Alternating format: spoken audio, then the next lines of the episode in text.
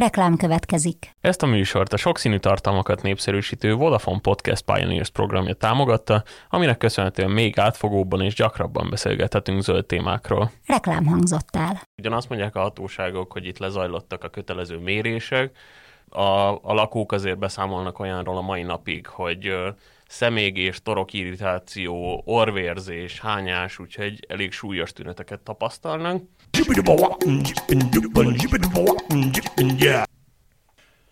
Köszöntöm a hallgatókat, ez a Zöldövezet, a 24.hu környezet és természetvédelmi podcastje.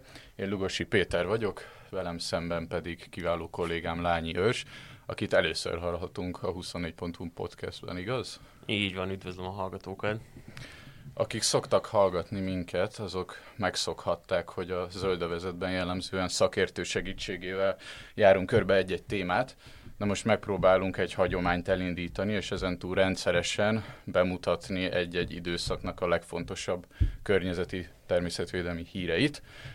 És ez az első adásunk ebben a sorozatban, és mivel úgy alakult az elmúlt időszak, hogy elég sok környezetszennyezési hír volt, ezért ma kifejezetten ezekre fogunk fókuszálni.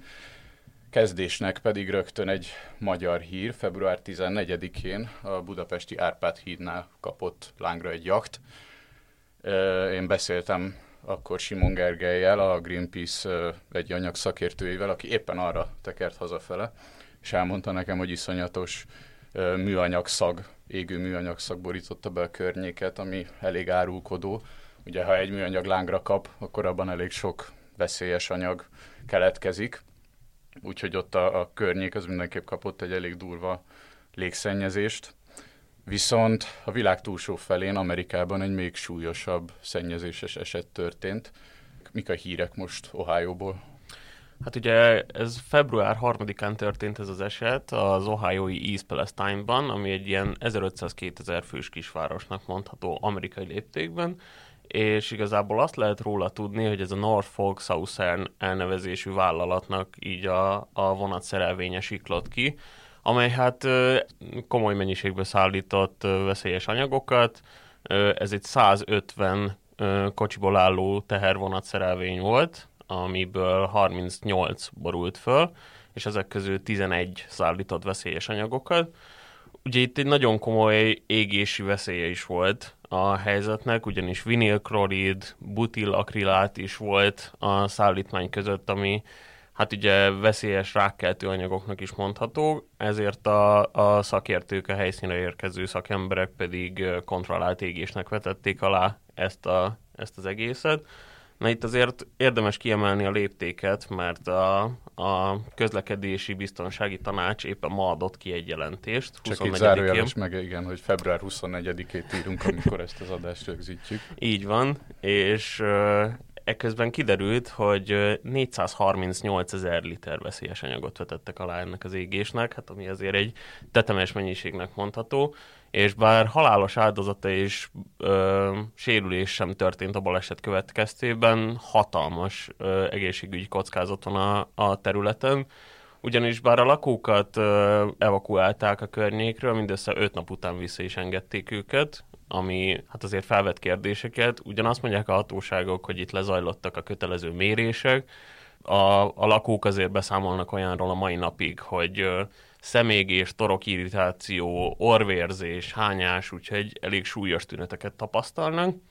És hát ugye itt meg is kellett szólalni a, a, a kontrolláló szervezeteknek, akár a kormányzónak, akár az amerikai egészségügyi központnak, akár pedig a környezetvédelmi szervezetnek Amerikában, és hát uh, itt lehetett is hallani arról, hogy például a az Egyesült Államok Környezetvédelmi Ügynökségének vezetője és Ohio államnak a kormányzója elmentek egy helyi lakoshoz, ahol egy ilyen, hát lényegében PR stuntot hajtottak végre, ugyanis kamerák előtt a csapvízből ittak, nyilván azért már lehetett látni a közösségi médiában, hogy itt is megindult a konteúzás, hogy igazából meg se itták, hanem titokba kijöttek. palacba előre. igen, igen, igen. Úgyhogy itt sok mindent lehetett hallani, és hát az első napokban, mintha úgy lehetett volna érezni, hogy ez, ez kicsit próbálják radar alatt tartani ezt a helyzetet, viszont itt a közösségi médiának egy pozitív ereje is, is megfigyelhető, ugyanis Hát a, a hangzatos címszavakkal, például a modern Csernobil, amivel mi is beszámoltunk, azért itt életbe tartották ezt a témát, és hát azt is lehetett hallani, hogy a Norfolk Southern nem nagyon akar válaszolni a helyi lakóknak a kérdéseire, és hát itt, itt kényszerhelyzetbe kerültek, ugyanis a kormányzó is rábírta őket a kommunikációra, és hát a helyi lakosok is kikényszerítették. Éppen néhány órával ezelőtt volt egy meghallgatás, ahol kínosan kerültek bizonyos kérdéseket, de legalább megnyilatkoztak néhány dologban. És Hát akkor az eset körülményeiről, aminek a vizsgálata egyébként még mindig zajlik. Ez most az előzetes jelentés, amiről... Igen, igen. Fogsz, Hát ez leginkább közlekedési mm. szempontból mm. volt ez a jelentés. Itt még várunk arra, hogy egészségügyi szempontokból is megvizsgálják. A közlekedési szituációról igazából azt lehet tudni, hogy elvileg 2017-ben hajtottak végre egy lazítást az ilyen szerelvényeknek a szállításával kapcsolatban, amiről kiderült, hogy a mostani szerelvény az 2800 méter hosszú volt, 2,8 kilométer hosszú, ami elég soknak mondható. 75-tel ment a vonat, a 80-as sebességkorlátozásnál, úgyhogy ez végül is korrekt, nem azzal volt igazából a probléma, hanem leginkább azzal, hogy a mérőfelszerelések azok hát nem központilag szabályozottak Amerikában, így vonalanként és társaságonként is eltér az, hogy milyen érzékelőket használnak pontosan a, a fékrendszerek meghibásodására, a tűzösszélyek felmérésére, és ezen a vonalon 30 kilométerenként helyeznek ki ilyen érzékelőket a vonalak mentén, és hát az előzetes jelentésből az derült ki, hogy valószínűleg a, az egyik érzékelőt elhagyva szinte lényegében azonnal lángra kapott a vonal, itt azt lehetett tudni, hogy a tűz az igazából egy fékrendszerből indult, és ugye azt terjedt át az egészre, amit az is megnehezített, hogy ugye ezeket a veszélyes anyagokat sok részt műanyagban tárolták, ami szintén hát ugye növelte az égés terméket, és hát szinte 30 kilométeren keresztül ment végig a lángoló kocsi. Igen, ment. igen. Úgyhogy itt egyelőre azt sem tudni, hogy a környező területeken milyen szennyezés hajtott végre, ami azért fontos kérdés lesz így az elkövetkezendő időben.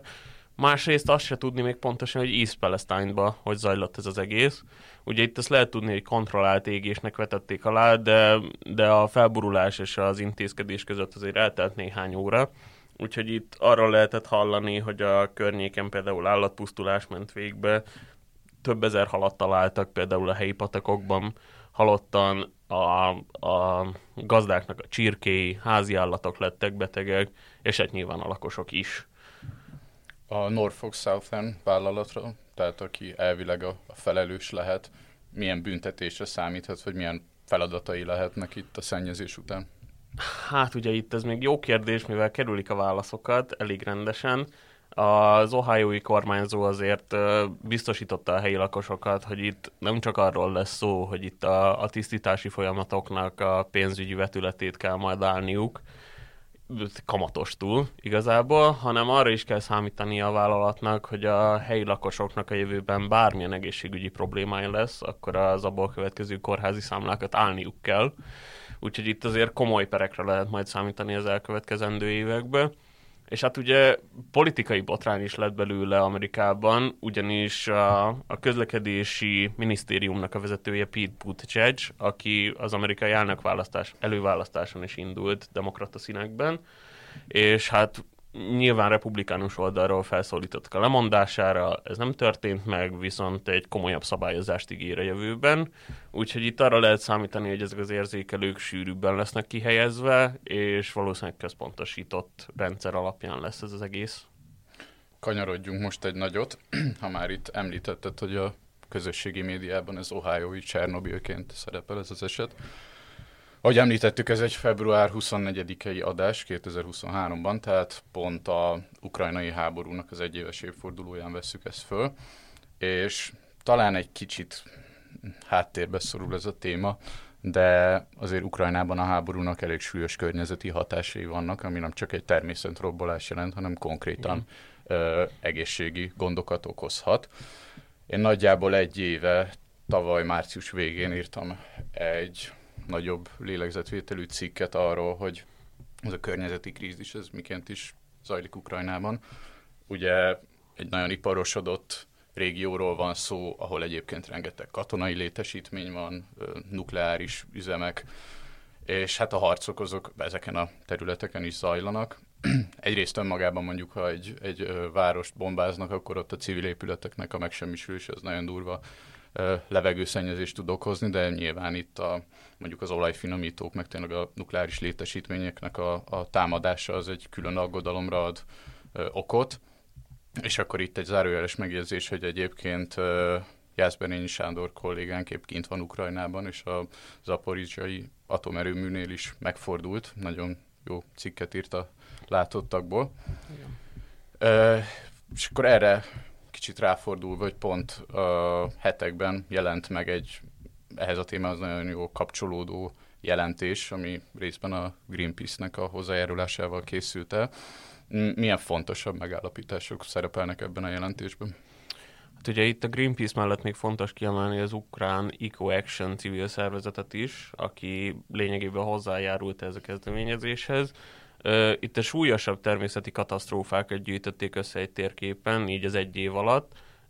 Azt lehet tudni igazából, ugye az ukrán környezetvédelmi miniszter még novemberben közölte, hogy 2200 környezeti kárról tudni akkor, ez nyilván mostanra jóval megnőtt ez a szám. A Greenpeace és az Eco Action viszont 900 olyan esetet szedett össze egy rakásra, ami igazából rendkívül súlyos szennyezéssel járt, és ezek közül emelt ki egy térképen néhányat, pontosan összegezve azt, hogy mi is történt itt, milyen hatással is lehet nem csak az ukrán, de igazából a globális légszennyezés mértékére, a tengerek szennyezettségének mértékére, úgyhogy itt egy, egy elég komoly gyűjtés figyelhető meg.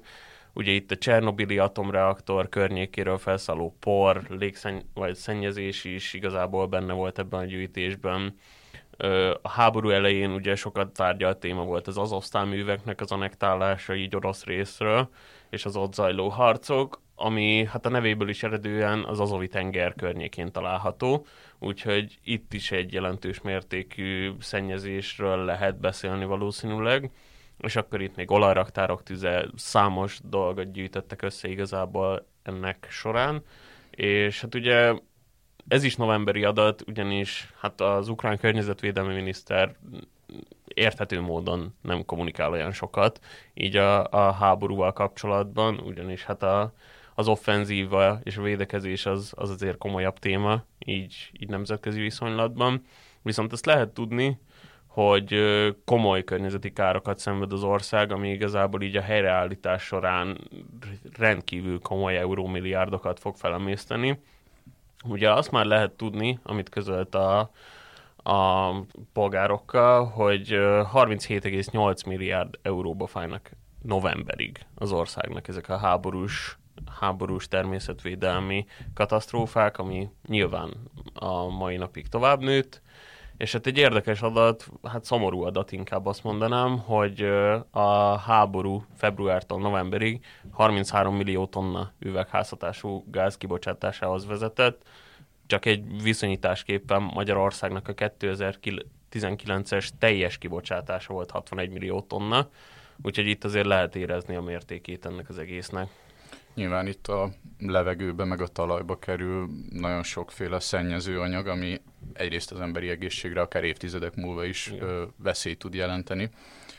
Ö, másrészt kicsit beszéljünk arról is, hogy az emberi oldaltól eltávolodva, hogy azért Ukrajnának nagyon változatos élővilága van, tehát azért elég komoly, komoly természeti kincsek találtak nagyon sokféle élővilág kezdve a erdőségektől a vizes élőhelyeken át. És egyébként Csernobilnak is van egy érdekes vetülete, ugye a zóna miatt oda ember nem nagyon teszi be a lábát, és emiatt ugye ott a természet egy kicsit vissza tudta hódítani magának, Igen. illetve ha jól tudom, még Sevaszki lovak az is élnek arra fele, ugye ez a vadónak az utolsó élő alfaja. Szóval hogy tényleg egy, egy természeti szempontból nagyon gazdag országról van szó, arra esetleg vannak statisztikák, hogy, hogy a természetben milyen pusztítást okoz ez a konfliktus? Hát ugye azt már így a, a pandémia hatására, meg a háborús helyzet hatására megérezhettük, hogy Ukrajnának azért sokkal fontosabb szerepe van így a, a világ globális kereskedelmi keringésében, mint amit korábban gondoltunk. Ugye itt az ukrán gabonát például fel lehetne hozni, ami, ami hát nagyon, nagyon komoly része így a, a globális termelésnek, és igazából a Magyarországon is népszerű fűtési forma a pellet, erről kevesebben tudnak, de igazából annak is hatalmas része érkezett Ukrajnából, ugyanis így a háború kitörése után szinte teljesen eltűnt ez az anyag így a magyar piacról is. Ö, ami adatokat tudni lehet igazából, ez szintén az Eco Action és a Greenpeace-nek a közös gyűjtéséből származik, hogy nagyjából 1,2 millió hektár természetvédelmi terület és 3 millió hektárnyi erdőt érintettek már a harcok. Érdekes egyébként, hogy ugye a környezeti rombolás az, az milyen szinten tudja befolyásolni a konfliktus alakulását. Olvastam egy ilyen ö, elméletet, hogy egyébként Oroszország az szándékosan támad olyan létesítményeket, megroncsolja a természetet, hogy ezzel is nyomás alá helyezze az ukrán felet. Meglátjuk, hogy, hogy milyen hírek érkeznek még. Úgyhogy a későbbiekben Lányi Őrse további hírelemzős adásokkal jelentkezünk majd itt az öldövezetben.